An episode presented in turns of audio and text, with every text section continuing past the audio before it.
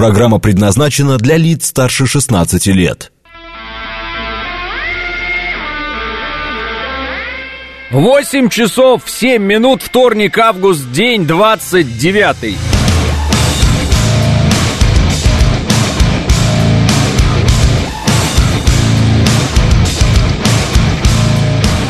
Это радио «Говорит Москва» в студии Алексей Гудошников.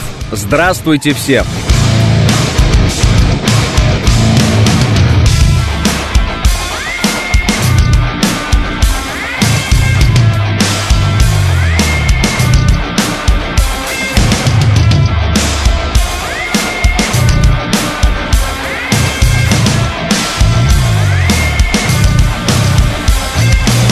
Пробки в Москве на данный момент 3 балла.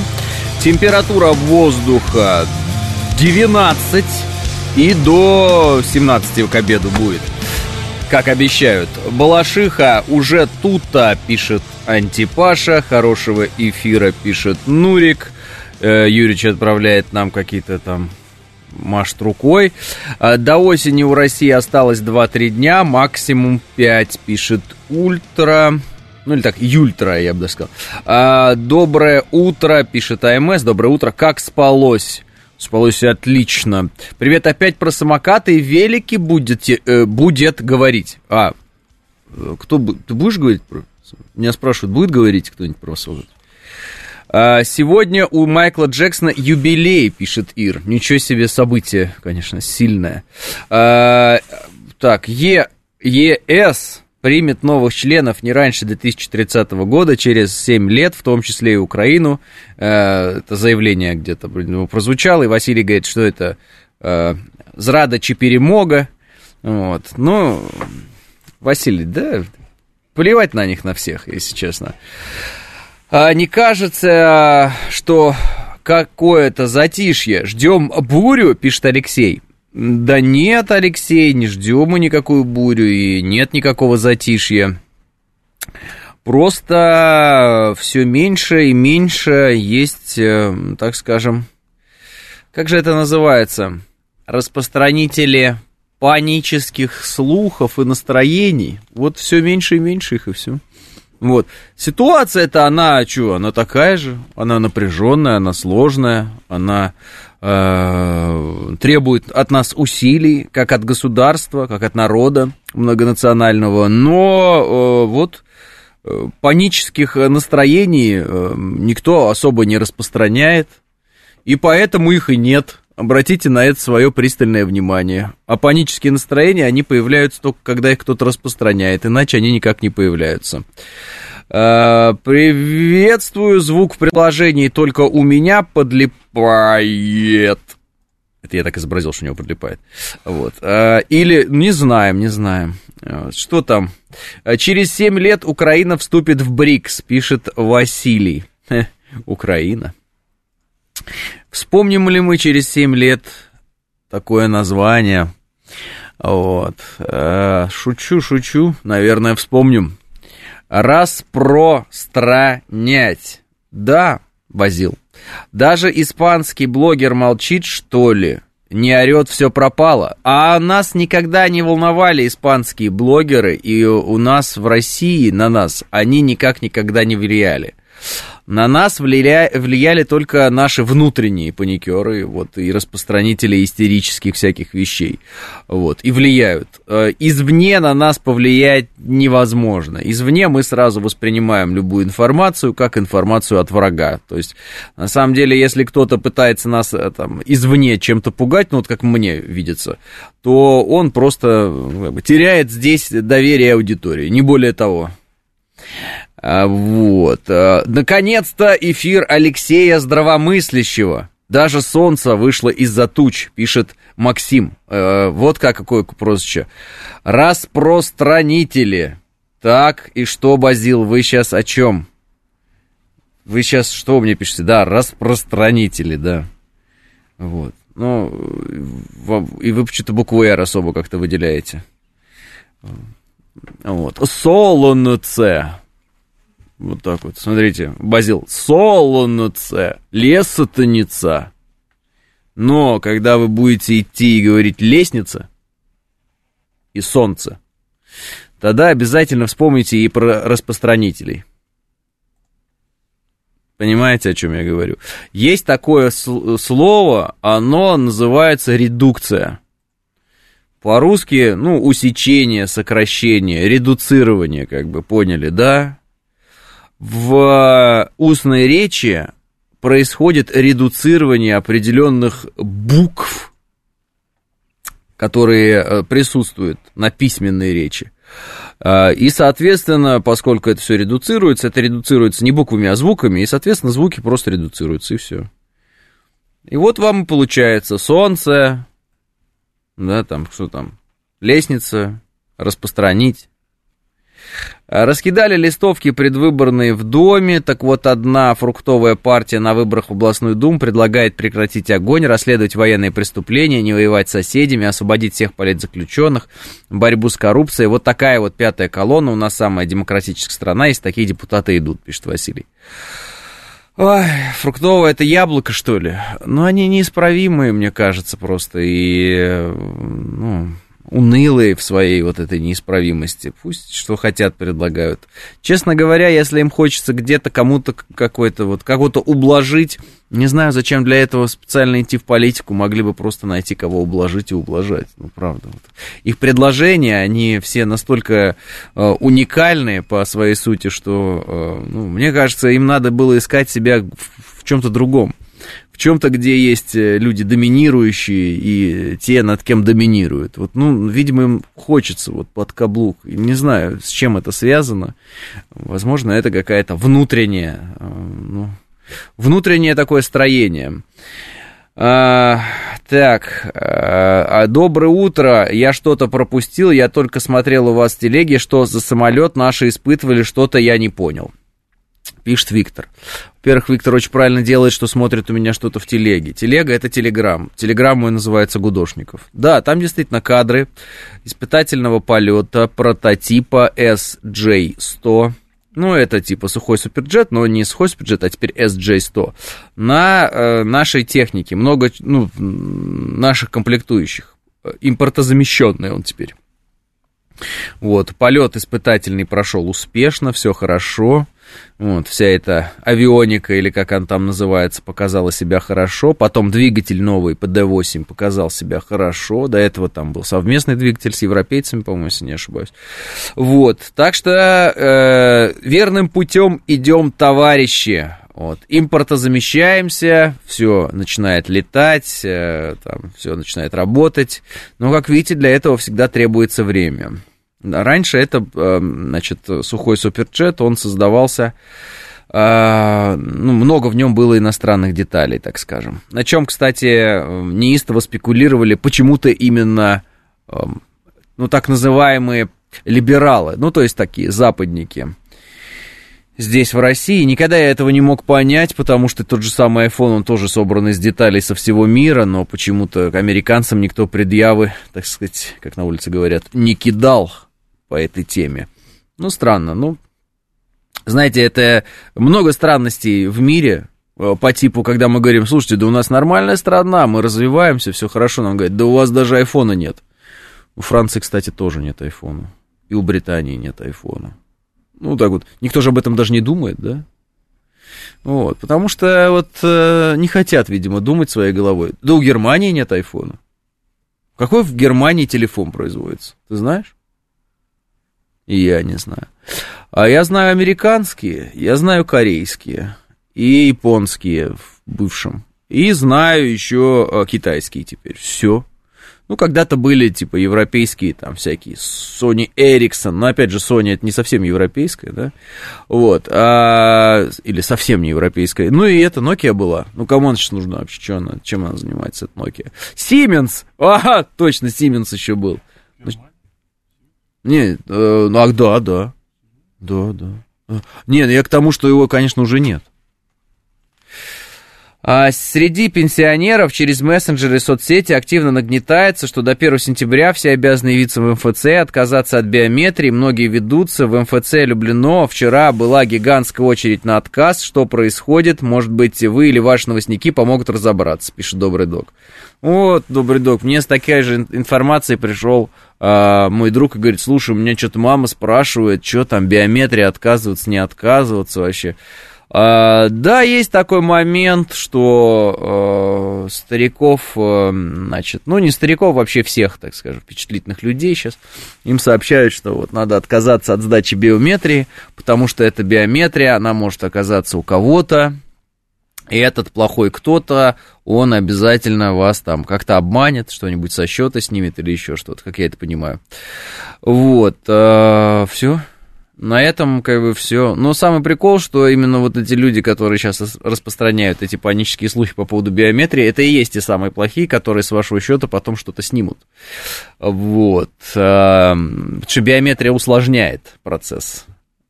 Э, ну, так скажем, перекладывание денег из одного места в другое. Ну, потому что биометрические данные у людей, они уникальные. Вот. И, соответственно, биометрическое подтверждение, оно такое, как бы уникальное, да. Ну, вот люди считают, что все наоборот, некоторые идут да отказываются.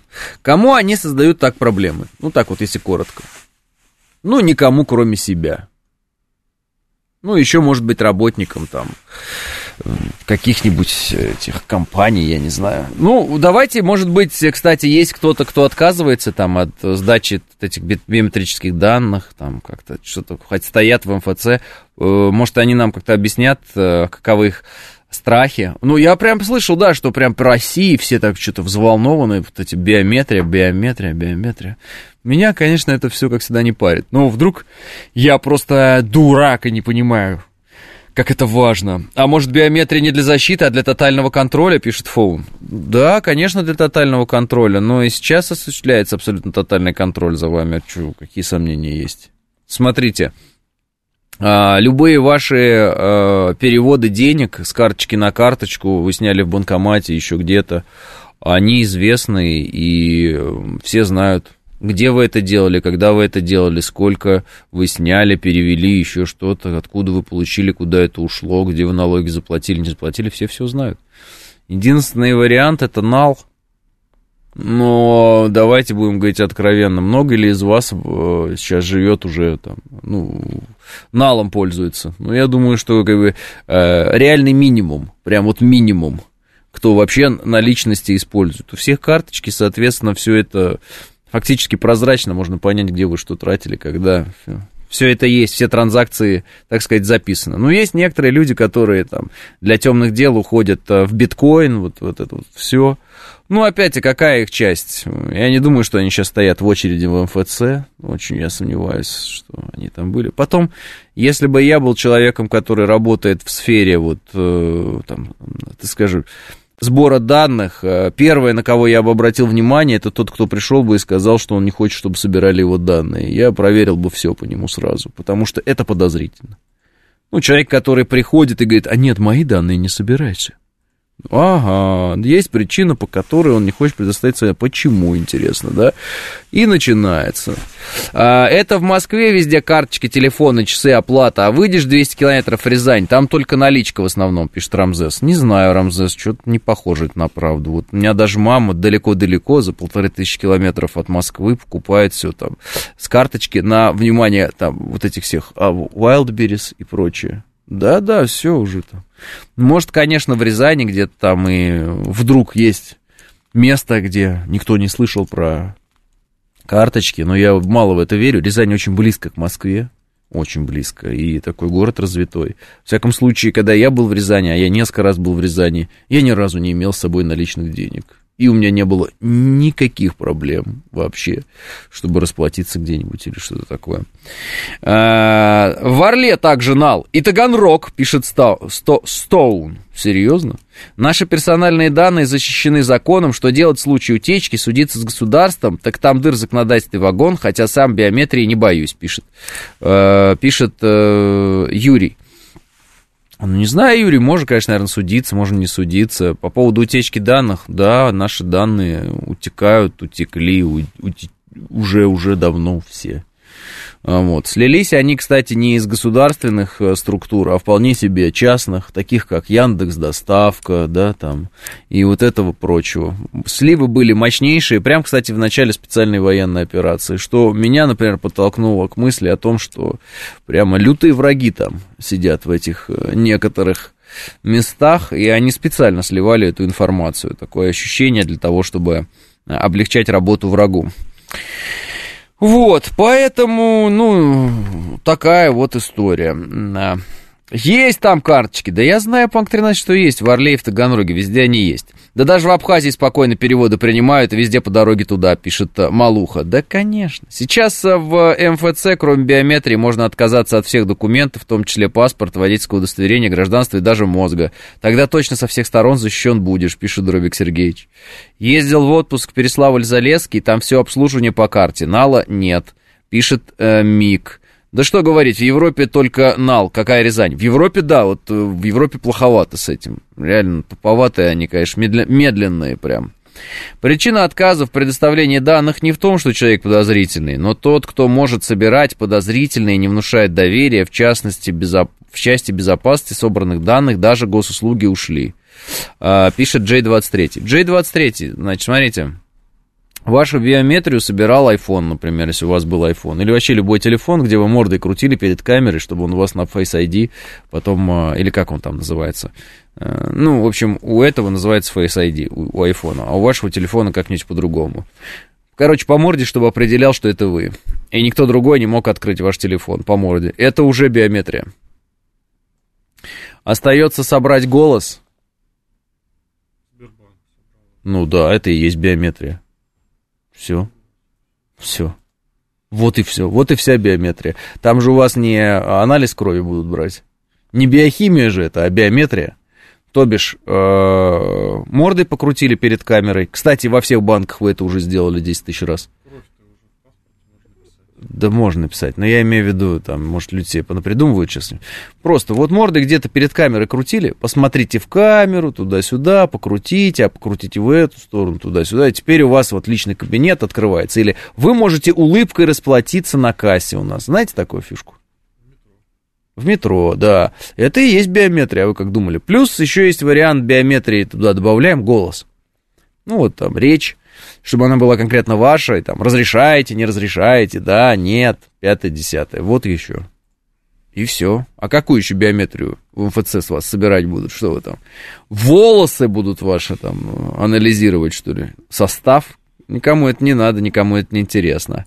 Отпечаток пальца на смартфон. Это то, с чего вообще все начиналось. Соответственно, если э, у вас был телефон с отпечатком пальца, в принципе, ваши отпечатки пальцев, чисто гипотетически, э, вот, у тех, у кого, кто производил эти телефоны, они есть.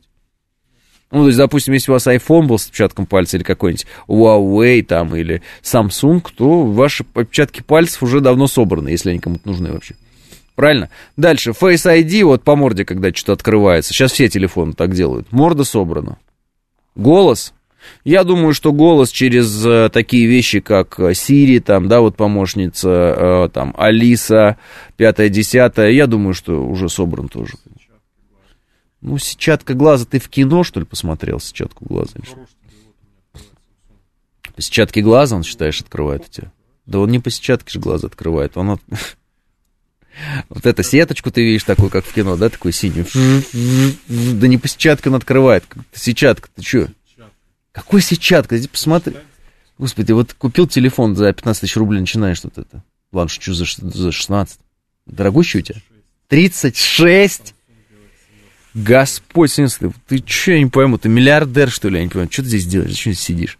Просто смеяться над нами, над нищими, я понял. За 36 телефоны покупаю. Отпечатки брали при оформлении Шенгена, все уже так или иначе сдали Собитры. Кстати, да, Отпечатки при Шенгене – это вообще отдельный разговор.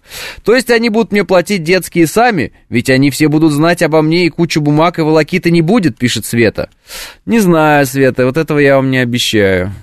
Меня всегда удивляло, почему налоговая сама не может взять деньги, и ей надо их платить. То есть это так глупо. Все знают, все, все твои счета, все все знают. Просто возьми и вычти. Вот как, например, э, это делается э, ну, на бирже условно. При выводе, вот, ну, и там разные есть варианты, но при выводе, в общем, э, с тебя просто вычитывают налог и все, и платит его сам, сам сама площадка, условно говоря, сам брокер. Чего мешает налоговой так делать? Я вот не знаю, честно, загадка. Скорее бы они уже так начали делать. Чтобы вообще с ними никак не контактировать никогда в жизни, вообще просто не, не общаться там. Вот этих отчетов каких-то тупых не сдавать. Зачем они вам? Вы же, вы же все видите, вы же все движение денег видите. Вы, вы просто хотите, чтобы я э, ну, изображал что-то, не знаю, с вами дружил. Ну, это все, конечно, чепуха. Этика не позволяет, пишет Анатолий. Где подписать, чтобы этика позволяла просто? Ну, правда, мне вот эта этика нафиг не нужна время свое тратить. Они могут забрать мои персональные данные, но душу мою им никогда не получить, пишет мастер. А душу, душу вашу никому и не нужно. Ваша душа пусть у вас остается. А у вас не iPhone, пишет Олегович? У меня iPhone, Олегович. Я просто говорю еще и о других телефонах по той причине, что не у всех iPhone, и все таки могут подумать, а, ну iPhone там у кого. Не-не, у всех вот то телефоны мордой крутил перед камерой. Помните, да, такой по кругу проверните, налево посмотрите направо. Это сбор биометрии, ребятки. И эти, эта биометрия собирается, например, компанией Samsung. Вообще это вражеское государство уже. Ну, как бы там, недружественное уже. Да, компании Apple. Недружественное, очень сильно недружественное государство, дорогие друзья. Очень сильно недружественное государство. Очень сильно вооружает наших врагов, чтобы нас убить, понимаете? Понимаете? Вот. Уж я не говорю о том, что, может быть, мы не знаем, но сколько голосовых было записано вами где-нибудь в WhatsApp. Очень недружественная компания, крайне недружественная компания. По этой крайне недружественной компании и использованию ее приложения на фронте, э, многие люди попали э, в очень неприятную ситуацию. И поэтому все опытные бойцы всегда говорят, никаких ватсапов не надо, это очень неприятное приложение, оно не нужно, от него можно умереть нечаянно. Понимаете, о чем идет разговор? Поэтому разговор как бы такой. Вы говорите, я не пойду сдавать биометрию в МФЦ. Ну, не сдавай, что без проблем. Просто будешь эти услуги получать очень сложно. Какая проблема? Эти услуги ты будешь получать очень сложно. И будешь говорить, в России чертова этот бумажку год получать каждую. Ну, только когда будешь говорить, вспоминай, что ты сам был причиной этого. Вот. А так, биометрия твоя уже давно у американцев, у корейцев, у китайцев, у всех. Уже давно. В колонку ты там умную уже наговорил все. Она все слушает, что ты там делаешь. Кряхтишь там, сопишь, попукиваешь ночью. Все колонка записала. Специальные люди в Яндексе и в Сбере сидят и слушают. Как там Иван Петрович-то проперделся ночью? Простите, нельзя так говорить э, ночью. Днем, конечно же. В iOS 17 появится функция создания вашего цифрового голоса. Вот вам еще биометрия. Так это вообще... Это вообще уже поехали уже совсем. Цифровой голос. Так Яндекс ведь наши, пишет Бонжови Джон. Вот это интересный вопрос, когда мы про Яндекс говорим, наши они или не наши. Они, ребята, частные. И у этой компании, например, да я не хочу прикапываться конкретно к этой компании, но тем не менее, у них был слив информации по доставке с адресами и со всеми делами. Это когда мне просто говорят, я не доверяю государству, оно сольет данные. А частным компаниям вы очень сильно доверяете, все свои данные сами сливаете, а они потом по сети гуляют, и все. Поэтому я таких вот разговоров по типу «данные не доверяю вот этим, а этим доверяю», я их не понимаю. Все данные, кому вы, ком, кому вы которые кому-то вы доверяете, их все сольют, кому бы вы не доверяли. Все. И это надо принять как данность. Все сольют. Все, везде, всегда сольется. Информация так устроена. 8.30 новости.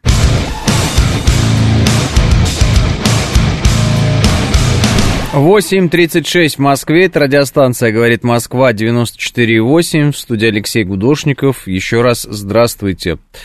А, Вайс говорит, подскажите, были ли новости о выявлении мест запуска БПЛА? Неужели все они с территории Украины? Нет, они с нашей территории, говорит он. Неужели нельзя отследить? Вайс, а, да, они с территории Украины, да. Это такие беспилотники, о которых уже давно специалисты рассказали, как они могут лететь, на какой высоте они могут лететь, на какой они могут лететь скорости, сколько километров они могут лететь, да, они с территории Украины. А, это вот ответ на ваш вопрос. Соответственно, ответ на вторую половину вашего вопроса не требуется, потому что он э, сам по себе сформирован неправильным ответом на первую половину вашего же вопроса. Доброе утро, как дела? Хорошего эфира. Доброе утро, все нормально, спасибо. Как пел э, Костя Ступин, трое могут хранить тайну, если двое из них мертвы. Мне вот тут майор звонил, сказал ему, что я гражданин Украины. Он отстал, пишет РС. Вы же новостник, в кавычках написано. Поэтому бо- большей информацией обладаете. Как комментируете сегодняшнее положение госп- э, господина Кудрина, якобы назначенного в Яндекс и якобы находящегося в Израиле с такими-то высокими сведениями? Пишет Павел Счастье. Комментирую никак. Новостники информации о том, а, а, что происходит, обладают конечно, потому что постоянно следят за новостями. Но это не значит, что э, тот, кто постоянно следит за новостями, способен к анализу этих новостей. Это вы, наверное, я не про себя, я так в целом объясняю, что когда вы видите перед собой новостника, это еще не значит, что он понимает, что он говорит. Это важный момент, который стоит всем как бы сообразить, для того, чтобы понимать, в каком мире живет, э, живете. Значит, люди, которые постоянно идут э, в там, фарватере, да, вот этого всего новостного потока, как бы все время э, где-то что-то публикуют, совершенно не значит, что что-то понимают. Есть люди, которые знают много, но не могут это э, анализировать. Анализ это вообще другая задача. Информирование, да, сбор информации и анализ этой информации это по сути две разные задачи. М? Поэтому подумайте об этом. Соответственно, а, я даже где-то помню, материал интересный такой читал. А, ну, я так понимаю, это разведсообщество публиковало этот материал, объясняло а, различия между шпионажем и, так скажем, разведкой, которая в плане intelligence, вот анализом, аналитической что это две разные задачи. Одно дело собирать где-то какую-то информацию, другое дело из нее что-то как выяснять для себя и для других, там, и строить, допустим, там, тактику, стратегию, основываясь на том, что ты получил. Это первое. Второе, по поводу Кудрина. Да, он был что-то там назначен в Яндекс, и вроде, э, что-то вы говорите, по-моему, была какая-то такая новость. И, по-моему, он что-то бывал в Израиле, но я не понимаю, как это может нас вообще касаться интересовать, и как это вообще сказывается на, на нас с вами. Ну, то есть для меня это вообще все загадка. Вы говорите, с такими сведениями, с какими, что он биометрию вашу собирает, что ли, где-то? Ну и что дальше? Ну, он Греф там собирает вашу биометрию. Ну, не понимаю, то есть э, в чем суть вашего вопроса, в чем суть ваших опасений? Сегодня Кудрин, завтра там не Кудрин будет какой-нибудь, еще кто-нибудь будет. Время же в этом смысле ну, никого не щадит. Короткометражка, брокколи, посмотрите про сбор данных. Спасибо большое за этот совет, обязательно обращусь к этому произведению кинематографического искусства. Да, шпионов может быть много, данные разрозненные, их собирают и анализируют другие люди, пишет 506. Правильно, 506, поэтому, когда кто-то говорит, вот, говорили же Сталину, что война начнется, а он-то и не смог, и не понял, а тогда говорили. Вот. Ну, потому что э, иметь э, информацию от, там, не знаю, 100 шпионов и понять, какой из них говорит верную информацию, какой неверную, кого ввели в заблуждение, кого не ввели. Ну, вы поняли. А проанализировать информацию – это разные вещи.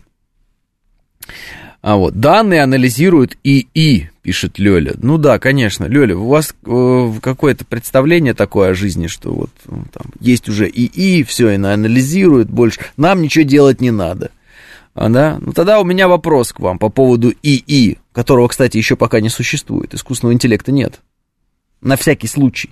Просто напоминаю, значит, технологии, которые напоминают нам якобы искусственный интеллект в виде всяких разных сеток вот этих, как они там называются, нейросети и прочее. Ну а почему тогда нейросеть, а, созданная в том числе и Сбербанком, когда ты вводишь, например, там, а, украинский боевик а, рисует что-то приятное, а когда ты вводишь русский воин, вводит, рисует что-то неприятное? Понимаете, в чем дело? А, почему, например, ни одна нейросеть не может нарисовать нормально руки? Никогда не пытались нейросетью нарисовать руку? Не, не пытались. Вы даже не знаете об этом. Просто возьмите и в интернете наберите нейросеть руки. Нейросеть, ты говоришь, нарисуй руку, пять пальцев. Никогда в жизни она не нарисует руку. Вот любую нейросеть открывай. Какая там? Кандинский от Сбера, да, есть. У Яндекса что-то есть. Прям возьми и нарисуй руку. Пожалуйста. Готов э, как бы вместе с тобой пройти этот э, тяжелый э, путь. Вот Яндекс ГПТ есть, пожалуйста. Может быть, он что-то име, име, имеет возможность рисовать. Руки и не все художники рисуют хорошо. Это сла, самый сложный элемент для рисования. Не-не-не-не-не-не-не. Вы не, не о том говорите. Не говорю, хорошо или плохо рисует. Я говорю, что нейросеть не может нарисовать руку в принципе. Она рисует что-то непонятное. Плохо нарисованные, хорошо нарисованные – это относительные вещи. Она рисует непонятное. 6 пальцев, 20, пальцы на пальцы вообще не похожи, что-то кривое. А, ваш аналитик тоже не нарисует руку, пишет Лёля. Лёля, мой аналитик, у меня вообще нет такого аналитика, во-первых. Во-вторых, я не люблю спорить с людьми о глупостях. Вот, вы явно идете в сторону глупости, рассказывая мне о том, что аналитик не нарисует руку. Я же вам объясняю, что рассказы о том, что за нас все может анализировать искусственный интеллект, которого, внимание, еще никто не изобрел, это сказки. Ну, это сказки. Вы живете в сказке. Да, есть определенный фронт задач, который может выполнять а, та или иная, ну, условно говоря, программа, машина, вот, в которую, перед которой ты ставишь определенные цели. Вот. Но э, пока вот то, как вы, как вы это описываете, этого не существует. Можно не читать Лёлю, она меня бесит, пишет дядя Вася. Ну, дядя Вася, можно, конечно, но, видите, я по возможности э, вот э, стараюсь читать. Программа перебирает мультяшные картинки, а там у всех персонажей 3-4 пальца, пишет Смит. А последнее время интересует вопрос, насколько отличается зарплата телеведущего на «Звезде» и участника СВО, ведь риск погибнуть, мягко говоря, несопоставим. Только честно, Алексей, пишет Кот Баюн. А, Кот Баюн, а, я думаю, что эту информацию я вам не могу сказать. Вот. По одной простой причине, что есть договоры. Но я думаю, что в среднем, скорее всего, ведущие, конечно, получают больше да. Но ведущие, скорее всего, получают и больше, чем военные корреспонденты. Вот. И объяснение там очень простое. Ведущих э, очень мало. Ну, просто количественно и все. Это, знаете, история как вот с депутатами там, я не знаю, это как с, э, ну, не знаю, с чем угодно. Вот. Вот, вот и все.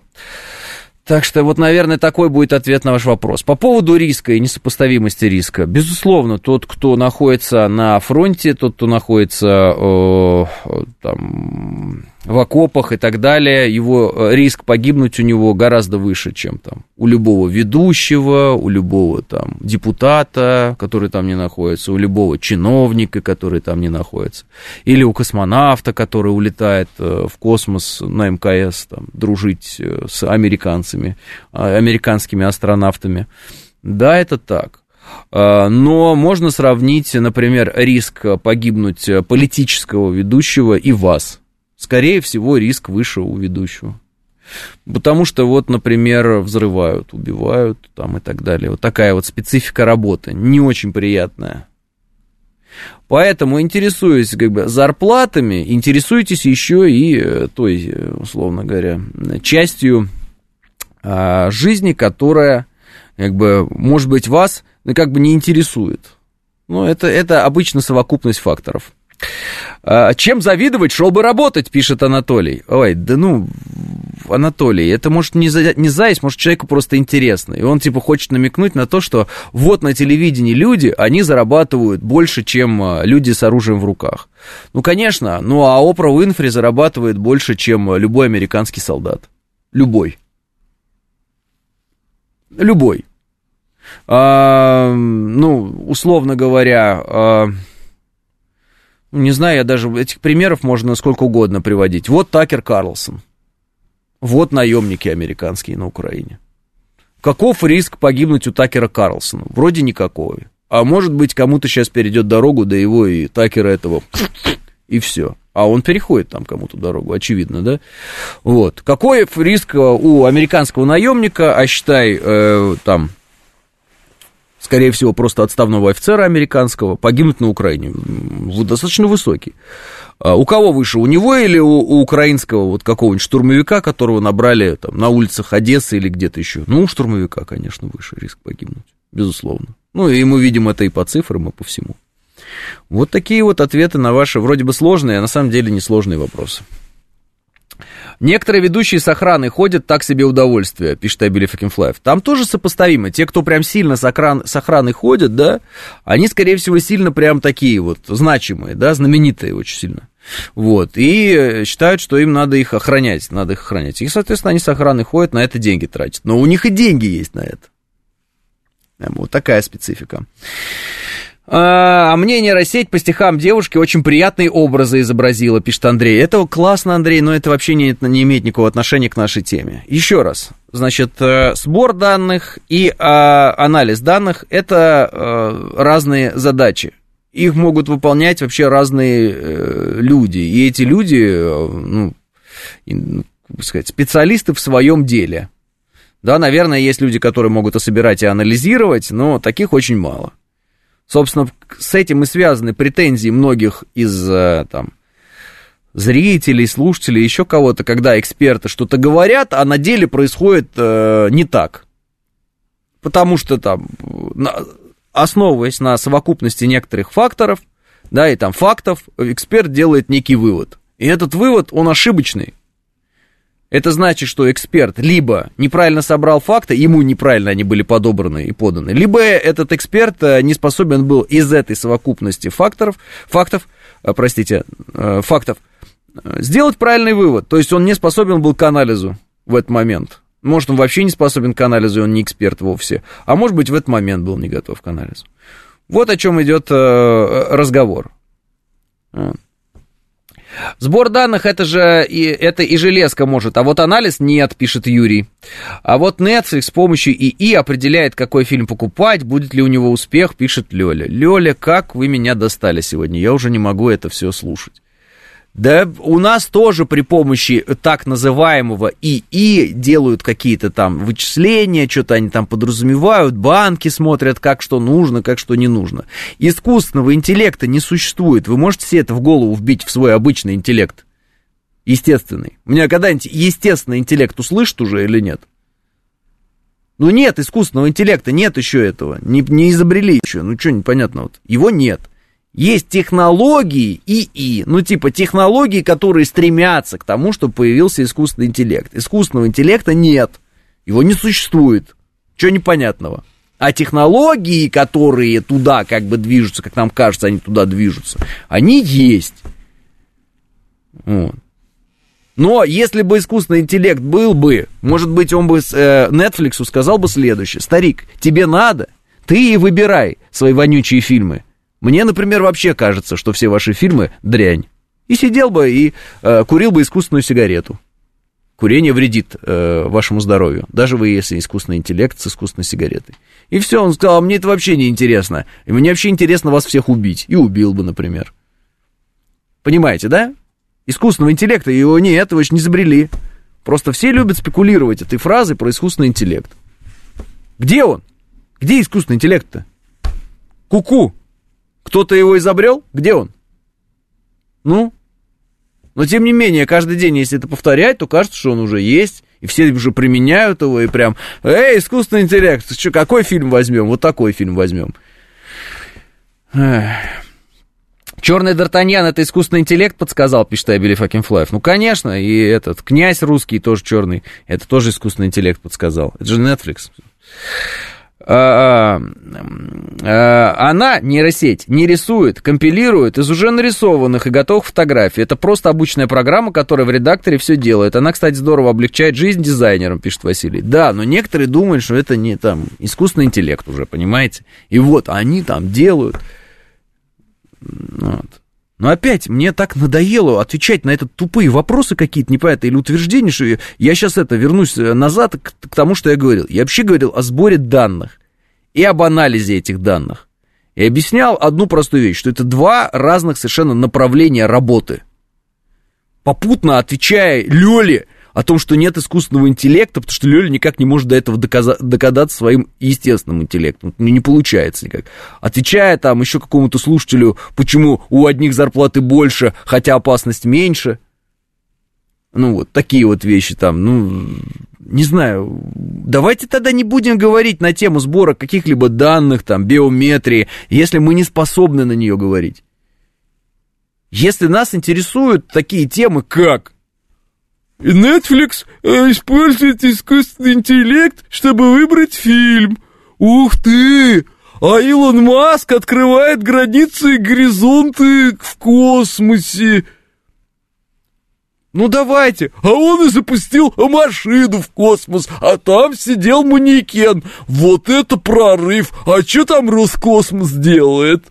Вот, можем так вот, пожалуйста. Вот у нас очень интересные программы сразу будут. И все сразу понимать начнут, правда? Или вот эта вот история сейчас, да? А, да, а получается, что у этих-то большие зарплаты, а у этих-то маленькие зарплаты. Это нечестно. Ну, не знаю, когда по-другому было. И бывало ли по-другому. Бывало по-другому или нет? Никогда по-другому не было. И в Советском Союзе тоже. Да, да. И в Российской империи тоже. Вы знаете, что такое глашатай вообще? Ну, вы знаете, что такое люди, которые как бы, ну вот я не знаю, там, со времен еще Петра Первого, там, газета первая начала выпускаться в России. Вы что думаете, э, как бы, это не было статусно или что этим заниматься? Вы как думаете? Ну, вот сами прикиньте. Ну, не знаю, вот смотрите, есть пресс-секретарь президента Дмитрий Песков. Это статусно или нет, по-вашему, как вообще? Вот сколько должен получать Дмитрий Песков? 60 тысяч рублей? 200? 1800?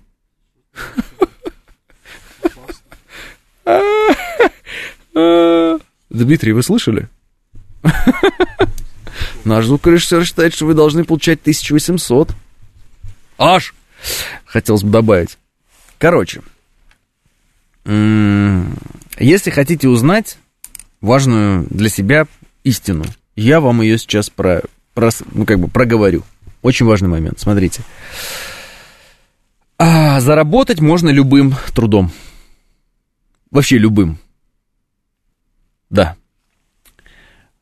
Но заработать много можно лишь при тех обстоятельствах, если ты в этой сфере, ну, так сказать, один из лучших или лучший. Поняли? Или не поняли? Сколько музыкантов в России? Скажи, пожалуйста. Сколько на скрипке играет людей? Ты играешь на скрипке? Ну, я поэтому тебя и спрашиваю. И ездишь на моноколесе. Ты зарабатываешь миллионы игрой на скрипке?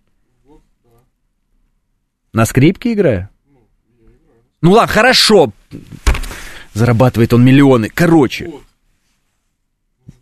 в год тенге сейчас начнется. Ты, я не понял, хватит здесь выпендриваться. Я тебе говорю, ты что, э, башмет? А, все. Короче, ребята, еще не забывайте обязательно обращаться к специалистам, которые будут вам это помогать разобраться в жизни и определиться вообще с тем, чем вы занимаетесь. Короче, ты понял, да? На Роллс-Ройсе ты не ездишь, потому что играешь на скрипке. Каршеринге на Роллс-Ройсе ездишь. Это не Роллс-Ройс, это Kia. Вот, пока, значит, у меня здесь тупит мой звукорежиссер, дай бог ему здоровья, психологического, естественно, и психического, потому что все уже, видать, плохо. Это все последствия моноколеса. Я тебе говорил, нельзя на моноколесе ездить. Вот, вы уже успели, кроме Лёли, естественно, потому что у нее только через искусственный интеллект она меня понимает. Вот, вы уже успели понять, на что я намекаю, да? Или вот журналистов, как вы думаете, их вообще сколько? Да неважно, хороших или нехороших. Вот сколько журналистов? Просто огромное количество журналистов, правда? А кто из них миллиардеры, там, миллионеры долларовые? Сколько их? Да по пальцам пересчитать, да по пальцам пересчитать. Остальные все что-то своими делами там занимаются. Вот и все. Очень простая вещь, понимаете? Понимаете? Можно быть наемником, а можно быть предводителем наемников. Наемник будет получать плюс-минус 200 тысяч, а предводитель будет э, получать миллиарды. И, ясно, да, о чем говорю? Просто, просто для понимания, тогда это нужно, чтобы человек понимал. Вот. Э, потому что если вы этого не понимаете, то тогда у вас, возможно, возникает очень много вопросов к этой жизни, и вы никак не можете понять, что происходит. С другой стороны, я думаю, что все это понимают, и поэтому, когда я слышу вопросы такого как бы характера, да, я не понимаю, почему они возникают. Вот, например, говорят, эх, там, не знаю, певцы, смотрите, как жируют. Да, я даже знаю, кто жирует, и э, э, как бы мы все знаем. Но посмотрите, сколько певцов по России. В барах, ресторанах, э, где-то там на площадках разных, в ДК, в селах, в малых городах. Они что, жируют? Ну, они что, на Роллс-Ройсах, они на самолетах, они построили какой-то дом за миллиарды. Вот. Они э, бросили Россию, уехали и поливают ее грязью в соцсетях каких-то. Есть это или нет? Ответ очевидный, нет, конечно. Вот. Поэтому вот как-то оно так. Что касается, э, давайте вот прямо скажем, что касается э, рядового специалиста СМИ и рядового специалиста военного, я думаю, что рядовой военный специалист получает больше. Да. Вот на данный момент я думаю, что... Не какой-то я думаю, я знаю, что больше. Сейчас какое военное э, денежное довольствие у э, военнослужащего, который идет работать по контракту? Какое? Ну, если вас интересует как бы вопрос денег.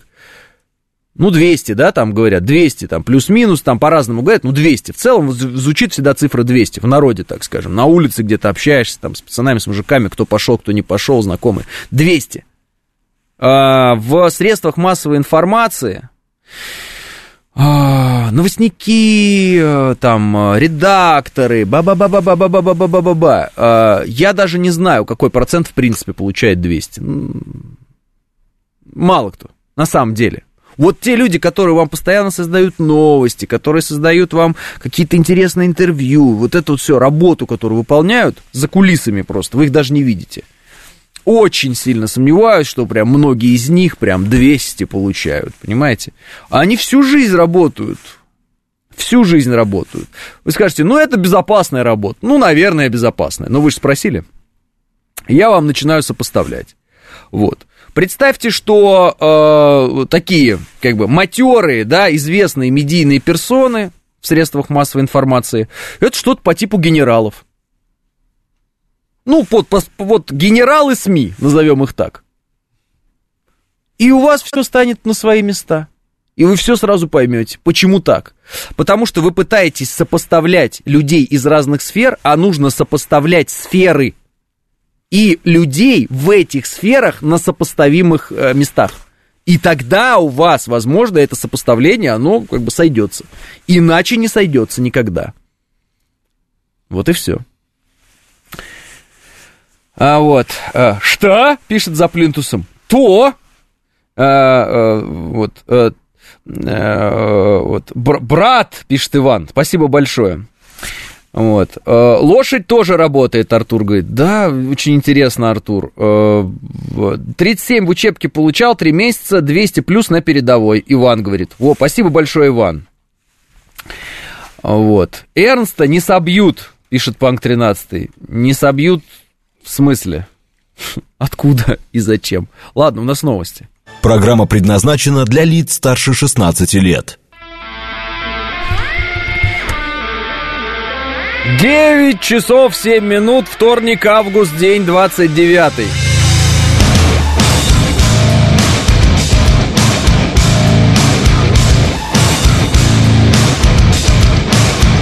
Это радио «Говорит Москва» в студии Алексей Гудошников. Здравствуйте все.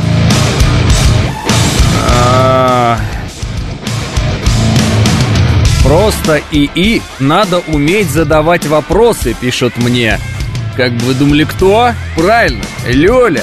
Она говорит, надо учитывать все параметры, вплоть до погоды и переизбрания президентов. Просто, Лёля, искусственного интеллекта нет.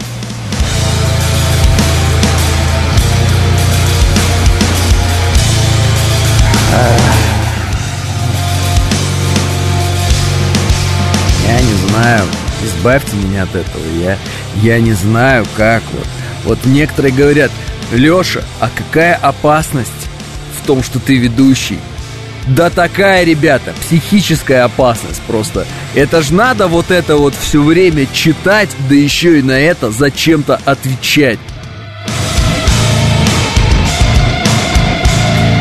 Спасибо. Нанотехнологии, искусственный интеллект, нейросети, все это без особых материальных затрат посредством нужных слов и э, талики авантюризма конвертируется в звонкую монету, пишет Смит. Да, э, что ты мне печат? Ты мне хотя бы не печатай ничего, пожалуйста. Пожалуйста, не печатай мне ничего, ладно? А у звукорежиссера, это что ж выслушать так? Да вы не слушайте ничего, в телефоне все время сидите по кайфу вам. Вам же не надо говорить, понимаешь? Вам же не надо говорить. Вам же не надо изображать, что вы... Где... Вот ты, вот знаешь, ты кое-что обещал, кстати. Ты помнишь? Да, я помню это. И ты уже забыл об этом. Между прочим, по-братски. Братан, от души. Благодарю. Никому не скажем, что, но надо. Да вот, что ты говоришь, слушать, слушать. Знаешь, говорить это все. Говорить. Что вот говорить? Что вот реально говорить? Не о чем говорить. Что говорить? Все и так понятно. Нет, садятся все и говорят, и говорят, и говорят, и говорят. Ну давайте вот поговорим еще о чем-нибудь в конечном счете. А, непризнание Западом выборов в России не имеет никакого значения. Главное это мнение российского народа и его доверие. Э, Элла Памфилова. Правильно говорит Элла Памфилова. Дальше. Переговоры по гарантиям безопасности для Украины завершатся ранее 2024 года, пишет газета Wall Street Journal. По данным издания, пока переговоры ведут США и Великобритания, Франция ждет их начала в течение нескольких недель. При этом у сторон нет единого мнения о том, насколько подробным должны быть обязательства. Понятно. Избирательная кампания 2023 года отличается небольшим процентом отказов от регистрации кандидатов, менее полутора процентов, говорит Элла Памфилова. Она сейчас дает большое интервью, дала РИА новости, и, видимо, вот они потихонечку публикуют это все. А, согласие Запада на удары Киева по Крыму являются казус Бели и дает ответ, э, значит, дает России возможность действовать против всех и каждого в НАТО, заявил Дмитрий Медведев. Понятно. Пассажиры смогут купить билет на поезд, если истек срок действия паспорта или свидетельства о рождении в течение 90 дней по этим документам, говорится в обновленных правилах перевозки пассажиров, багажа и груза багажа железнодорожным транспортом. Они начнут действовать с 1 сентября этого года. Поздравляю всех. Переговоры по гарантиям безопасности для Украины, это мы говорили. Фонд кино выступает против любых механизмов легализации пиратских показов зарубежных фильмов в отечественных кинотеатрах, пишет «Известия», со ссылкой на официальный ответ организации на предложение сенаторов выработать способ легализации зарубежных кинолент без согласия правообладателя. Вот фонд кино у нас очень честный и замечательный. И дай бог всем здоровья в фонде кино. В целом, конечно, то, что сейчас выпускает Запад, смотреть невозможно. Что? Вот новости, и что? И что? А, Куку, Леша, меня видно? Куку ля-ля чичи-гага, Александр. Видать, как есть, жесть, своими глазами вижу. Газетам надо что-то писать, вот и выдумывают новости, пишет Андрей. Да, да, а, выпускайте Дмитрия Принудителя, пишет Василий. Обязательно надо это делать, а фонд кино расформировать к черту, пишет Диади. А, видать, одни либералы в фонде кино, пишет Юч. Наоборот, в фонде кино все, по-моему, монархисты, нет? Да уж э, зеленую милю дважды не выпустишь, пишет Андрей. Вот. Э, Алексея вывели, ждем Алибека. И 506 предлагает э, Алибека. А что это вы вспомнили Алибека? Нет, Алибек, меня, меня, ребята, не вывести из себя. Вот. Можно себя вывести из меня, но меня из себя вывести нельзя. Вот так вот. Помните об этом. Помните о том, что как бы я здесь не злился, я это хотя бы делаю за деньги, а вы бесплатно злитесь, когда меня слушаете. Поэтому все-таки я немножечко, немножечко все равно выгодно, в более выгодном положении. Вы скажете, да, эти грязные бабки не принесут тебе удовольствия. Вот так вот. Я скажу, ну вы-то вообще бесплатно страдаете. Вот это страшно звучало, пишет Диади. Ну да, наше-то кино с Петровым смотреть прям кайф, пишет Алекс. А что с Петровым не так, я не понимаю. Вот давайте, какая претензия к Петрову? Что за вот это выкат сейчас был? Эй, кто там здесь? Кто там про Петрова написал?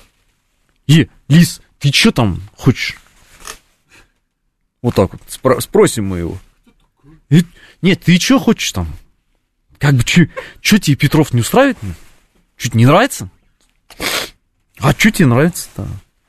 Я бы посмотрел с удовольствием кино с Петровым и Башировым, пишет Диади. Башаров. Башаров актер. Я думал, «Форсаж 10» апогей Голливуда, а нет, вышел «Мег», вторая часть. Я не знаю, что «Мег». А, не суть, не суть, братан, не суть. Не обессудь. Сейчас Баширов потянется и поговорим. Якуты отлично сняли «Черный снег», пишет Саня. Он везде себя играет, Петров этот. Ой, а все остальные играют кого-то остального. Я вас умоляю. Вы вообще видели э, Гамлета в исполнении Мэла Гибсона? Не видели? Ну, посмотрите. Не Иннокентий ли Смоктуновский? Я не узнаю вас в гриме. Просто посмотрите Мел Гибсон Гамлета как играл, поржете. Что Безумный Макс, что Гамлет, одно и то же вообще. Тоже все такие разные актеры. Джек Николсон такой везде разный. Да? Аль Пачино везде разный абсолютно. Неузнаваемый, просто разный человек, просто как будто бы он Роберт Де Ниро, постоянно разный. А? Джим Керри такой разный, в его драматических фильмах такой драматизм. Больше всего я не люблю драматические фильмы с Джимом Керри, потому что они всегда как будто бы сейчас должна быть шутка, а ее нет. Все играют одну роль, пишет Андрей. Да понятное дело, что у актера есть его вот, э, кто там скажет, физиогномика, может, я не знаю. В общем, есть э, его природа и э, задача режиссера и того, кто выбирает, каст делает, просто подобрать точно актера под роль. И все чтобы характер совпадал. И тогда будет классно. Как только начинается «я преображаюсь», ты вообще не преображаешься. Вообще. Ну, правда, ну вот э, ныне сидящий Ефремов, что, прям разный такой везде? Сердечки! Все, ну то есть человек везде одинаковый, везде одинаковый! Но, ну как, он прекрасен в этой своей одинаковости, понятно, классно было. Вот, но, ну, одинаковый же. Давайте еще кого-нибудь. Вот давайте. Джигурда. Джигурда э, вообще уже давно, мне кажется, это... Короче, ладно. Давайте это про действующих актеров хотя бы. А? Безруков. Везде одинаковый. Кого? Кого? Руками трясешь, что ты там? Кого? Высоцкого? Да. Ну и чё? Ну и чё? Безруков везде Безруков. Я даже вижу, когда актеры молодые пытаются играть как Безруков. Недавно что-то напоролся на какой-то сериал, там такой смысл, а, парень а, полицейский становится оборотнем. Хороший актер какой-то молодой российский, не знаю, кто такой. Ну, смотрю, прям Безруков из него прет, прям. Да, ребятки, прет конкретно Безруков из него. Ай, прет конкретно. Да, поэтому что, ну не знаю. Куценко в скорой помощи хорошо сыграл. Ди Каприо норм. Ди Каприо везде одинаковый вообще. Напрочь. Напрочь. Везде одинаковый. Одинаково кричит, одинаково пучит глаза, одинаково делает вид, что он... Вообще Ди Каприо, на мой взгляд, комедийный актер. Ну, реально. У него комедийное лицо. Вот. Виктор Сухоруков. В чем Волк с Уолл-стрит отличается? Ты хоть помнишь сюжет-то Волка с Уолл-стрит? В чем суть-то его, ты помнишь, нет? Я помню момент. Вот. Просто мужики отрываются, решив, э, ну, как сказать, всех прокидать, вкладчиков своих, продав им э, говенные какие-то акции, никому не нужные, вот, и рассказав о том, что скоро они вырастут в цене. И просто, собственно говоря, тратя их деньги. С этого начинается фильм, этим он заканчивается. Все в тюряге, все, до свидания. Это изначально мошенники, которые рассказывают, как они будут проворачивать свои мошеннические схемы. И, и не более того. А, так это Мавроди. А, а, так Мавроди... Так, Мавроди, кстати, поболее заработал-то, чем этот Волк с Уолл-стрит. Вот. Мавроди интересный персонаж. Но интереснее не Мавроди, а такие, знаете, все просто по Мавроди, знаете, потому что помнят это МММ, вот эту пирамиду. А были же другие пирамиды. Вот. Не только МММ. А, и в Подмосковье была, как-то она называлась, Василина, что ли, или как-то вот так вот она называлась. Василада какая-то. Короче, там фишка была такая. Женщина говорила, вы мне даете деньги, а я вам покупаю машину в два раза дешевле, чем она продается. Ну и просто собирала деньги, покупала действительно первым там, а потом в общем-то, естественно, все как и любая пирамида, а это все провалилось. Но там смешно нет, там смешно почитать э, тех, кто в эту пирамиду вложился. Не помню, как она называлась. Властелин, Властелина, да, Властелина, спасибо. Там смешно, там весь список, вы сразу поймете, Ой, я вам сейчас расскажу. Это просто, знаете как, вот мы слушаем всяких разных знаменитых людей, да? Они нам дают э, ума все, такие они умные, и мы такие, как они могут? Почему они так? Вот просто Значит, э, «Властелина», финансовая пирамида, организованная в ноябре 92 года Валентиной Ивановной Соловьевой в Подольске и рухнувшая в 94 году. Смысл такой, я говорю, вот просто разводили, что тачку дорогую подарю. А, известные вкладчики. Вот просто слушайте внимательно. Алла Пугачева и Филипп Киркоров. Миллион семьсот пятьдесят тысяч долларов. Да, далее. Александр Розенбаум, Надежда Бабкина, Илона Броневицкая, Э, продала квартиру в Санкт-Петербурге, чтобы вложиться во «Властелину», однако в результате осталась без денег и жилья, кстати. Ефим Шифрин, э, тоже очень сильно критиковал Россию, очень хорошо разбирается в государственном строительстве. Э, Юрий Лоза, Дима Маликов, группа Любе, группа Браво, Вадим Казаченко, Лолита, Александр Кальянов. Не знаю даже, кто это. Суть к чему? Это не все, там еще были. Это я к чему говорю? Каждый из этих людей, вот сейчас позвоним, вот прямо из эфира позвоним, они точно знают, как нам устроить государство. Вот я тебе говорю, мы прямо сейчас набираем Аллу Пугачеву, набираем Юрия Лазу, и они нам прям говорят, что мы неправильно сделали в геополитике, что мы неправильно сделали в экономике, а, как нам быть, что нам делать, правильно? Но сами они вкладывались в пирамиду, которая даже не МММ, чтобы вы понимали, далеко не, первого, не первого эшелона пирамида, где а, всего лишь навсего им сказали, мы вам машину дадим за полцены. Подождать только надо. То есть, как бы, можно оценить конкретно интеллектуальные возможности конкретной сфере этих людей. Без обид, они, может быть, в искусстве хороши, там, еще в каких-то друг, других вещах. Но конкретно в этой сфере они дети. Вот прям дети. Ага, ага, прикольно, прикольно. Вот. Но если они в этой сфере дети, в сфере денег, а экономика это базис политики, да? О чем мы все знаем. Значит, в сфере государственного строительства они вообще никто. Вообще ноль. Ноль полный. И ни в коем случае. И никогда нельзя их слушать. Никогда. Артистов нельзя слушать в этих темах. Они не знают, как устроен этот мир. Они не знают, как устроены деньги. Они не понимают. Они понимают. Выступил, получил конверт, стал богатым, кормил Советский Союз. Все. Вот это, вот это вот. Прибалтийская певица, забыл, как ее зовут. Она кормила Советский Союз. Кто вспомнит, напишите, я э, прочитаю. Правда забыл, вот, к сожалению. Потому что надо, конечно, с именами, когда такие вещи делаешь. Вайкуле, да, спасибо, Лайма Вайкуле. Поняли, да, о чем я говорю?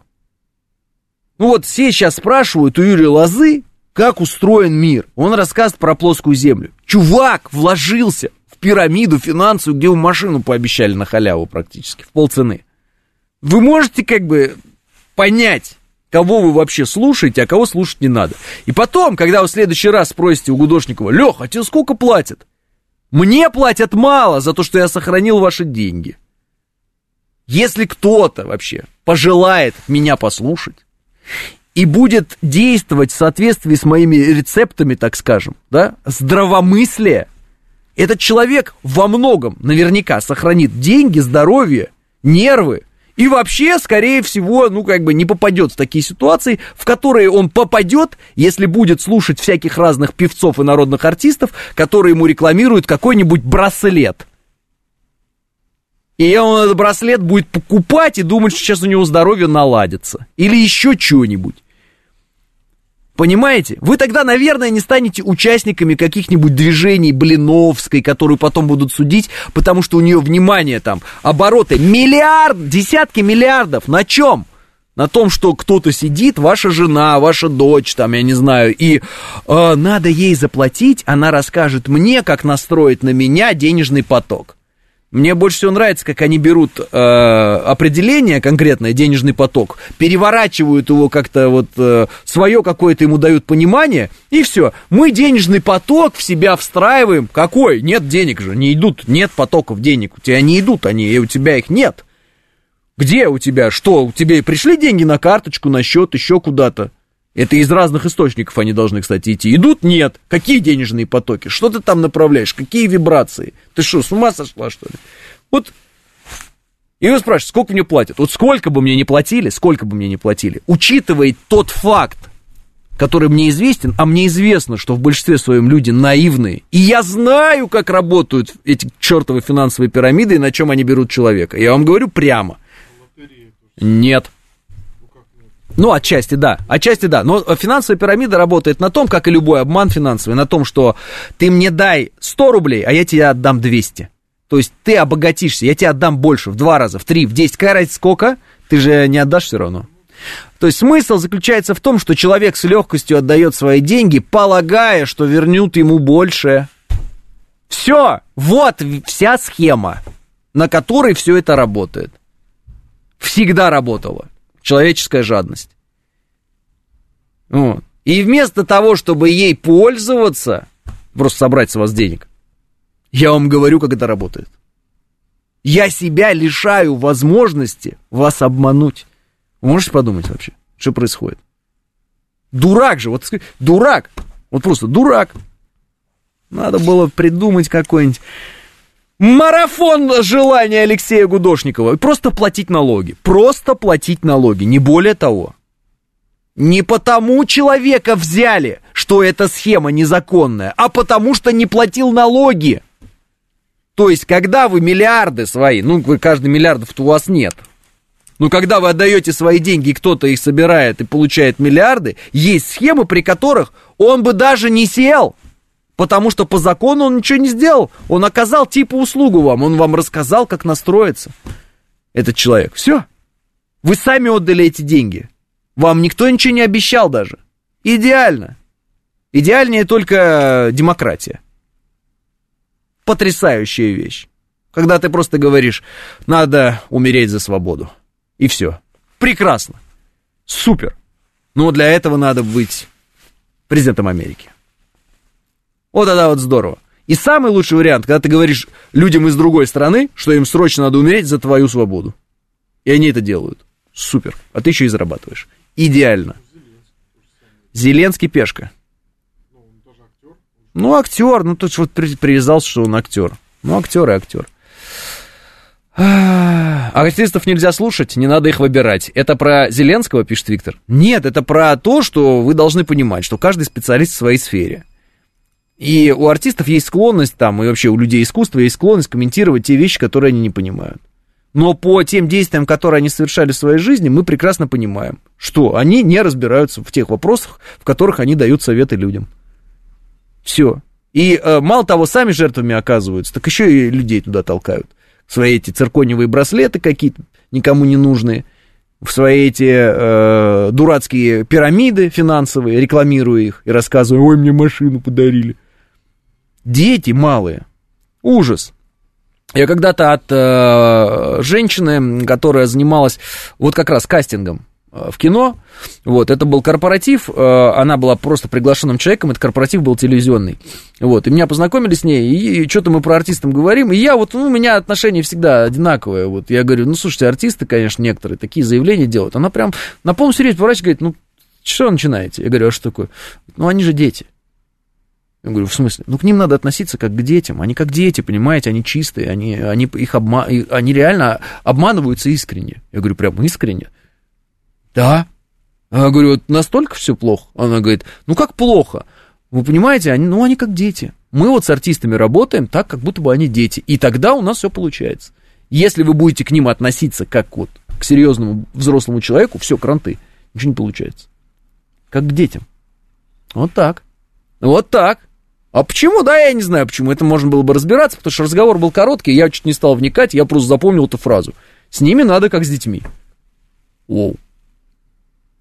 А я-то как бы э, спрашиваю, да, почему так происходит? Потому что передо мной это взрослые люди, статусные, на дорогих автомобилях, в красивой одежде. Э, их, их называют лидерами мнений, их куда-то зовут, у них спрашивают, они что-то говорят с умным видом, томным каким-то абсолютно, рассказывают о своей жизни. А оказывается, они суть дети не выросшие, пубертат не преодолевшие какие-то персонажи.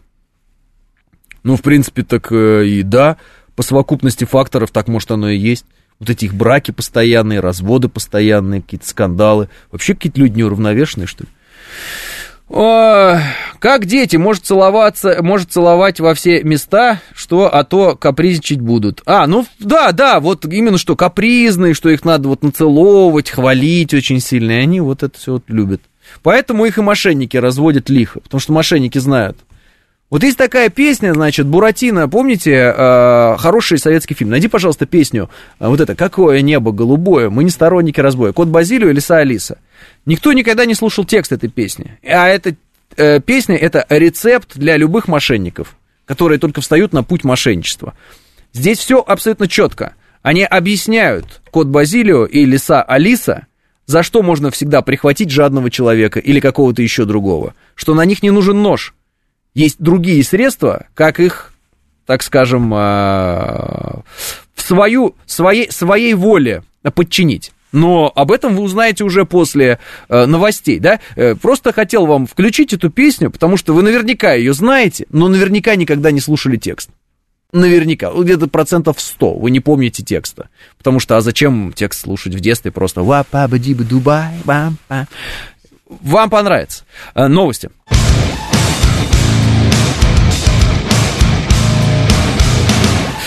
А, 9.35 в Москве, э, 9.36 уже. Поздравляю всех, 36 уже, скоро 37 будет. Вот, это радиостанция «Говорит Москва», в студии Алексей Гудошников, всем здравствуйте. Так ведь Мавроди вроде сам и говорил, что делает неэтичные вещи, но с точки зрения законов России он чист про МММ 2.0, пишет Виктор.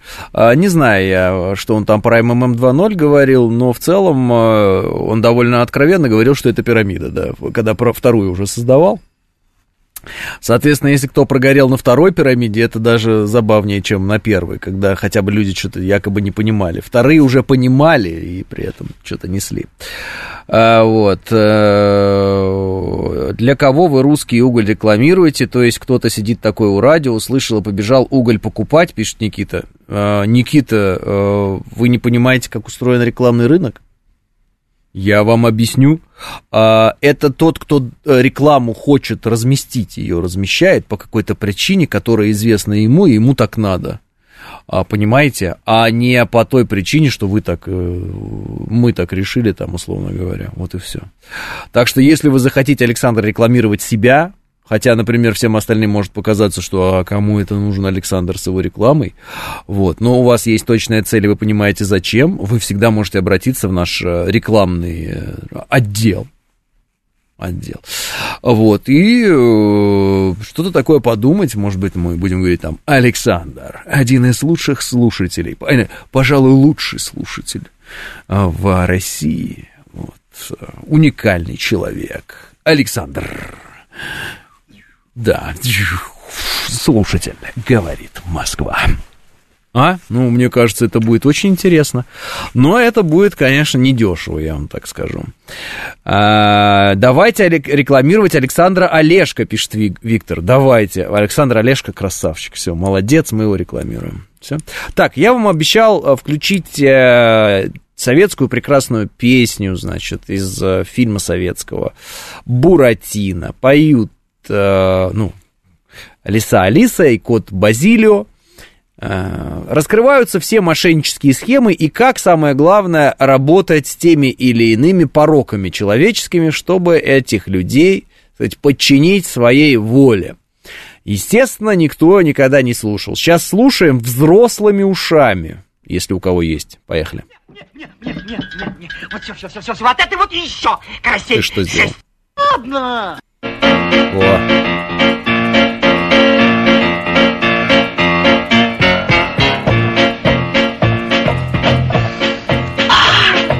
làm cho một chiếc mà tôi đây, lắp cho một chiếc mà tôi đây, làm cho người giết mà tôi sai đây đây đây làm cho người giết mà tôi sai làm cho người giết mà tôi đây đây đây đây.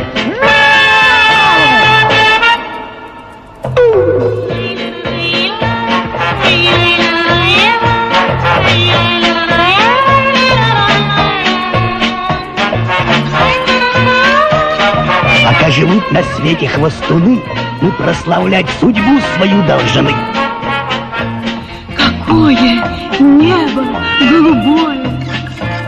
Мы не сторонники разбоя, На хвост уна не нужен нож. Ему немного подпоешь. И делайся им что хвосту. Вот и все. Громче, громче. Покуда живы жадины вокруг, Удачи мы не выпустим из рук. Какое небо голубое! Мы не сторонники разбоя. На жадину не нужен нож. Ему покажешь неведомый дрожь и делайся ним что Ты сыт? Сыт. Какой аппетит? Кто хорошо ест, тот хорошо работает. Ну и все. Какой помощник для папы Карла? Жадность, алчность и нарциссизм. Вот схематоз, пишет Саш. Да, да, да, да. Слова Куджавы, пишет Смит. А, вот. Кто бы, когда бы это все слушал, кто бы это когда все понимал. Вот. Да проблема даже, наверное, в том, что все все понимают, и даже когда в лоб им говорят, все равно, все равно. Ничего с людьми, значит, ничего людей не учат. Вот. Все равно думают, что есть какое-то вот место, где можно закопать золотые монеты, их станет больше. А, наверное, их все-таки больше не станет. А, вспышка легионелеза, видимо, болезни легионеров в польском городе Жешу на границе с Украиной не акт биотерроризма или диверсии. Об этом сообщает в интервью телеканалу Полсат. Польсат. Или Полсат все-таки, пресс-секретарь Бажарын. Вспышка легионелеза, болезнь легионеров. Что это за болезнь легионеров такая? Что-то у них там в Жешуве вспыхнуло. Это туда, куда они оружие все это чалят, потом, которое на Украину уходит. Легионелез, болезнь легионеров. Угу. Инфекционное заболевание. Ага.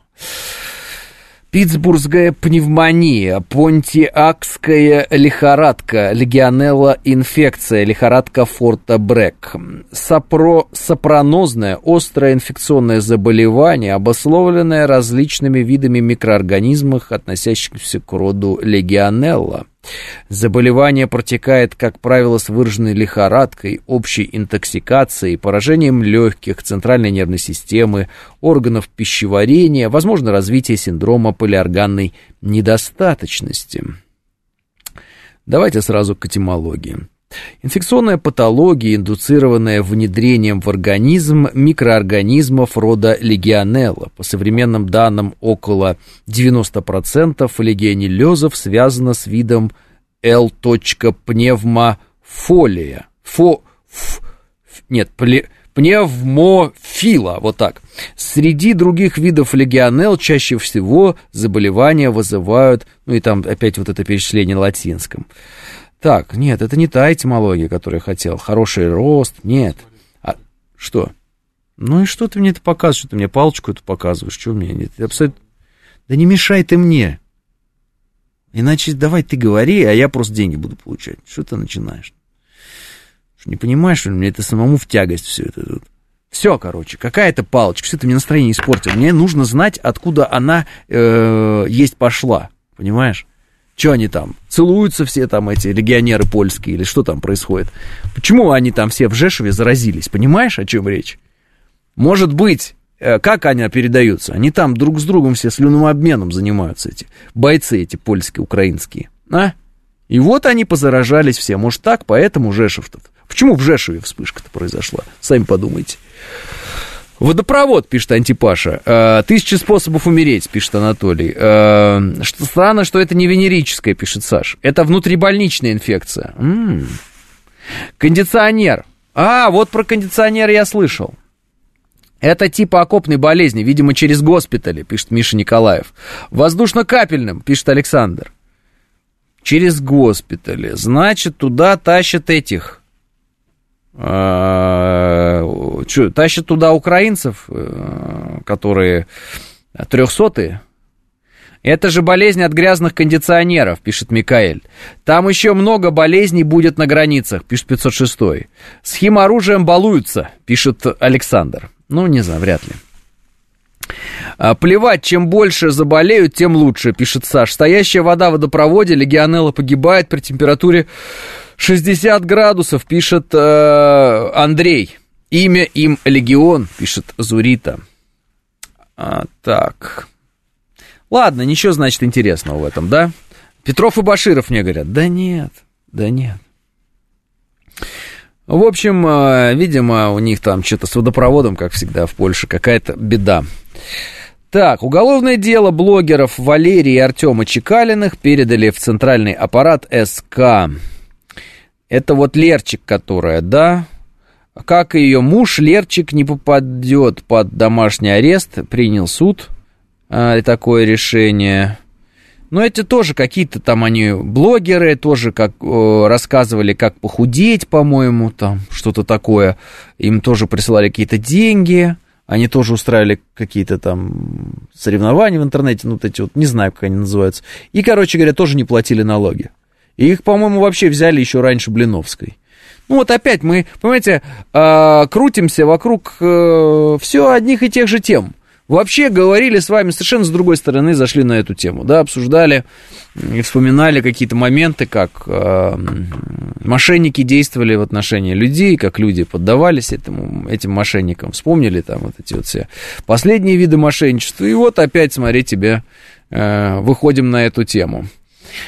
Это называется гивы, пишет Анна. Анна. Да гивы я знаю, что такое. Э, это я помню, модно было, когда Инстаграм все развивали, какие-то вот эти гивы делать, еще что-то. Там. Вы подпишитесь, а мы вам подарим там какой-нибудь телефон. И всех берут не за то, что они что-то плохое делали, их всех берут за то, что они не платили налоги. То есть они вот такие люди, им э, много денег пришло, и они думают, ну пришло и пришло, зачем налоги платить? Ну зачем мы будем платить налоги? Мы будем от них уходить, вот, и все. Вот, и вот их главная проблема. И главная проблема заключалась в том, что они не собирались платить налоги. Они обокрали государство, они нас обокрали всех, понимаете, какое дело. Ведь не заплатить налоги, это украсть у народа, на самом-то деле. Да.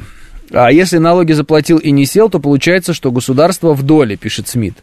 Э, не в доле. Получается, что ты все правильно сделал, вот, и деньги тобою заработанные со всяких там твоих этих э, схем, вот, э, они пошли на строительство дорог, вооружение армии, вот, там, строительство детских садов, ну или домов с золотыми унитазами. Тут как бы, вопрос такой, открытый, куда это все пошло. Но смысл остается прежним – эти люди погорели не на том, что у них схема была мошенническая. Хотя она, конечно, вот э, она такая, откровенно говоря, спекулирующая на глупости людей, но не мошенническая по закону. А на то, что налоги не платили. Вот в чем фишка. Вот. Это их отличает от тех э, мошенников, которые вот в 90-е действовали. Там сама схема была незаконная. Да? Потому что там было обещано, что деньги отдадут. Да. Здесь никто тебе не обещает никакие деньги отдавать. Тебе говорят, ты дай деньги, а я тебе расскажу, как настроить на себя денежный поток и стать богатым. Вот. Первое. Найди лоха.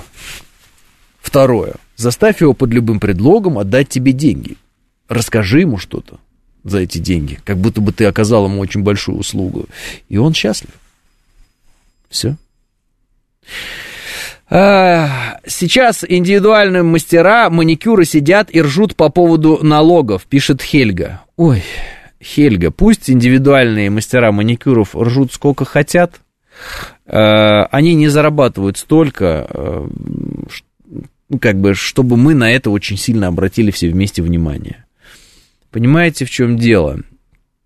Больше мне добавить на эту тему нечего. Ну, то есть индивидуальный маникюр, там, бровисты, еще что-то, вот это все, это, конечно, классно, девочкам надо быть красивыми, но я вам говорю про схемы, которые, ну, как бы имеются в виду деньги, а не то, что там человек где-то заработал. Хотя, по-хорошему, надо, конечно, оформляться, там, как самозанятый и так далее. Но вряд ли кто-то будет очень сильно э, искать там, из налоговых и еще откуда-то там, человека, который э, делает ноготочки. Ну, делает и делает. Все примерно понимают, что это не обогащение, это ви- вид э, выживания. Да, это вид вот э, человеку прожить, там, поесть туда-сюда, пятое, десятое. А, Поаккуратнее с направлением потоков, а то забрызгать можно все вокруг и себя, и против ветра, пишет Виктор. Как это тонко, Виктор.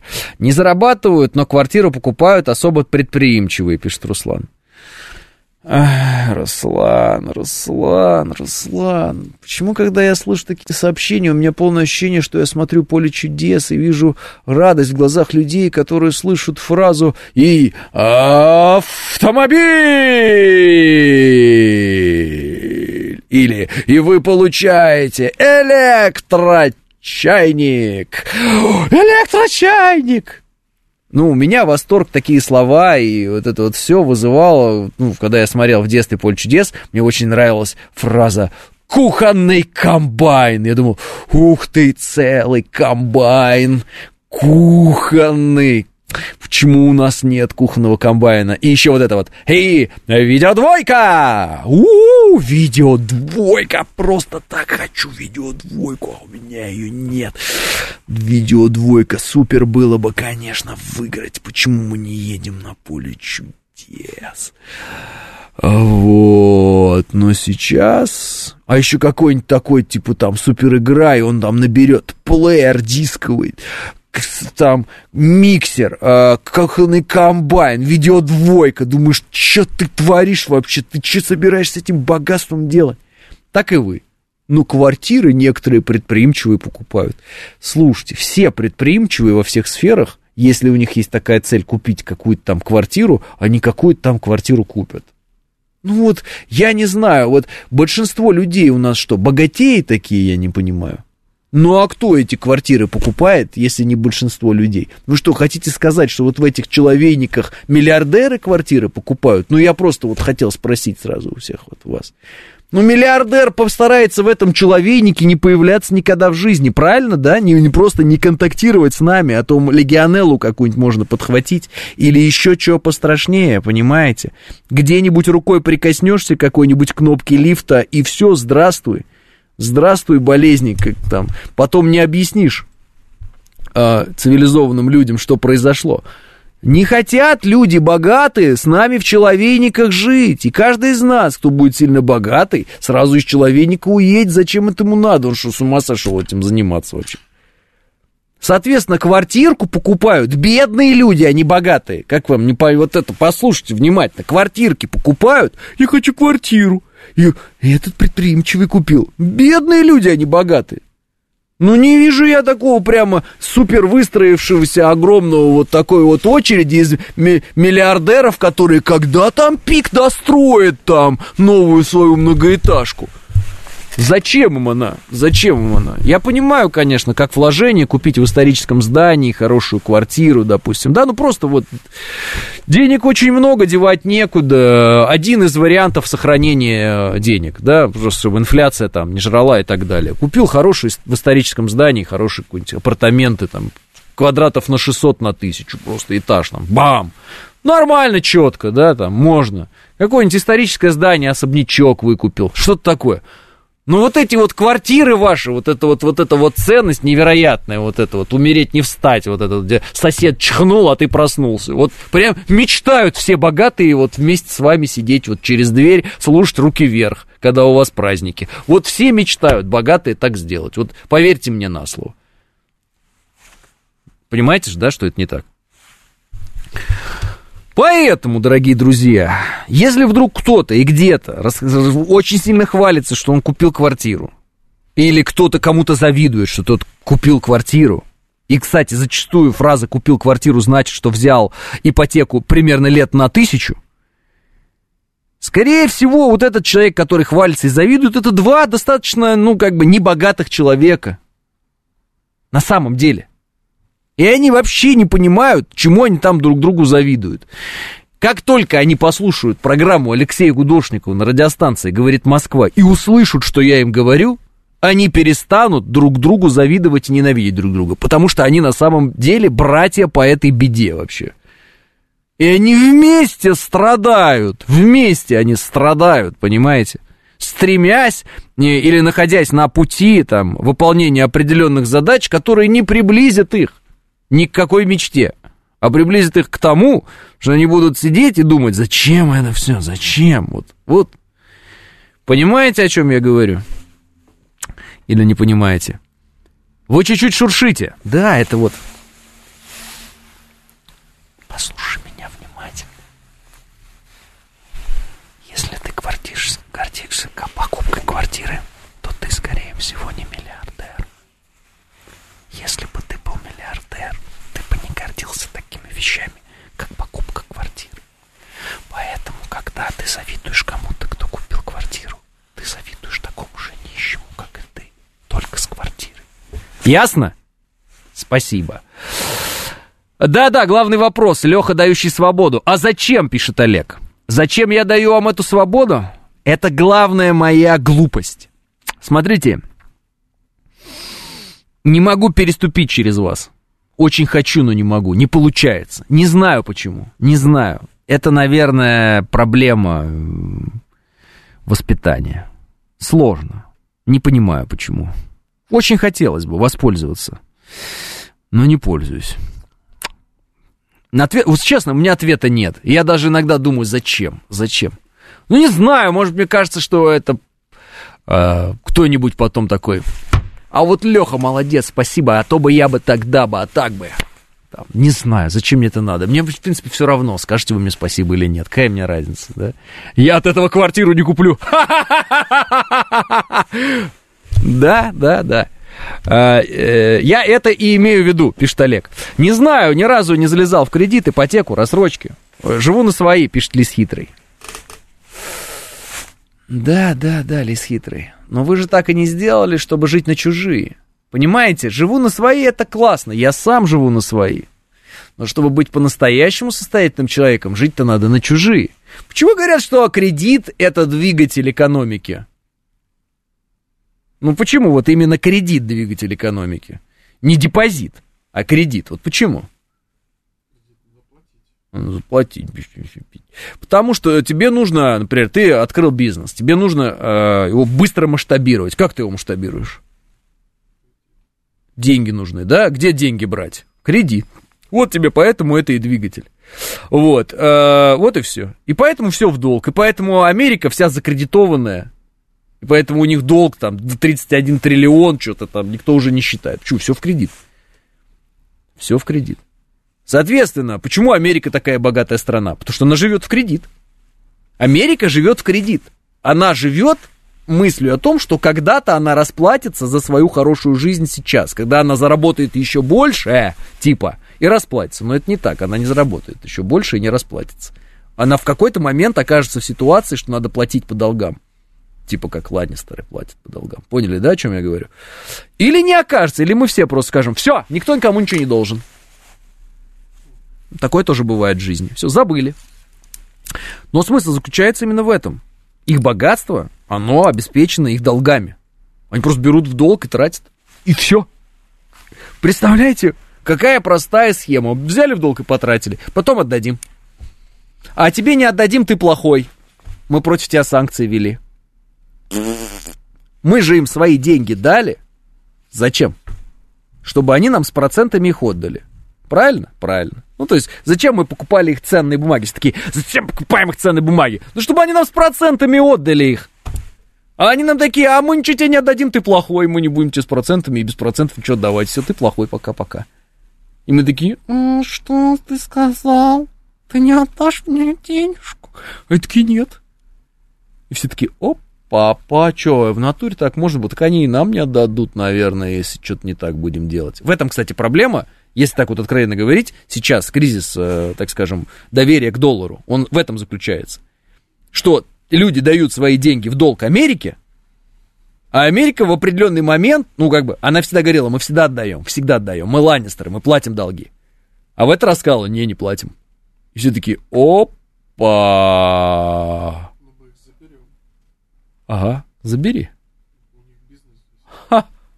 А мы у них заберем. Я имею в виду, попробуй у Америки там забрать. Ага. Вот, и все это поняли. То есть они просто живут в долг. Поэтому некоторые ваши друзья, которые берут очень много кредитов, красиво живут, не знают, как они их будут отдавать, покупают квартиры, машины, лучше вас живут, потому что вы на свое. А они лучше живут. Почему? Потому что кредит. Они как Америка, а вы как Россия. Но, но, если вдруг что, у них будут проблем больше, чем у вас. Но, с другой стороны, они говорят, а, не знаю ничего, возьму да помру, и все, и помрут, и, и некому долги отдавать, и пошли, все. Уже вот так вот. И прожили свою жизнь. Так американцы живут. Жизнь в долг, вот так. Так что, так что так. Оно и есть. Америка это гигантская финансовая пирамида, пишет Макс. А, Это вообще отдельный разговор, о котором можем поговорить э, как-нибудь в другой раз. А, э, Научно-популярно попытаемся э, сами себе объяснить, что в принципе все действует, ну так, по принципу той самой финансовой пирамиды. Просто вопрос гарантий, возврата средств. Как раз таки, когда американцы сказали, что мы вам не отдадим средства, они как бы подорвали свои гарантии. И как раз тогда они стали выглядеть как э, совершенно натуральная пирамида. Вот, 10.00, я прощаюсь с вами до завтра, и да пребудет с вами сила.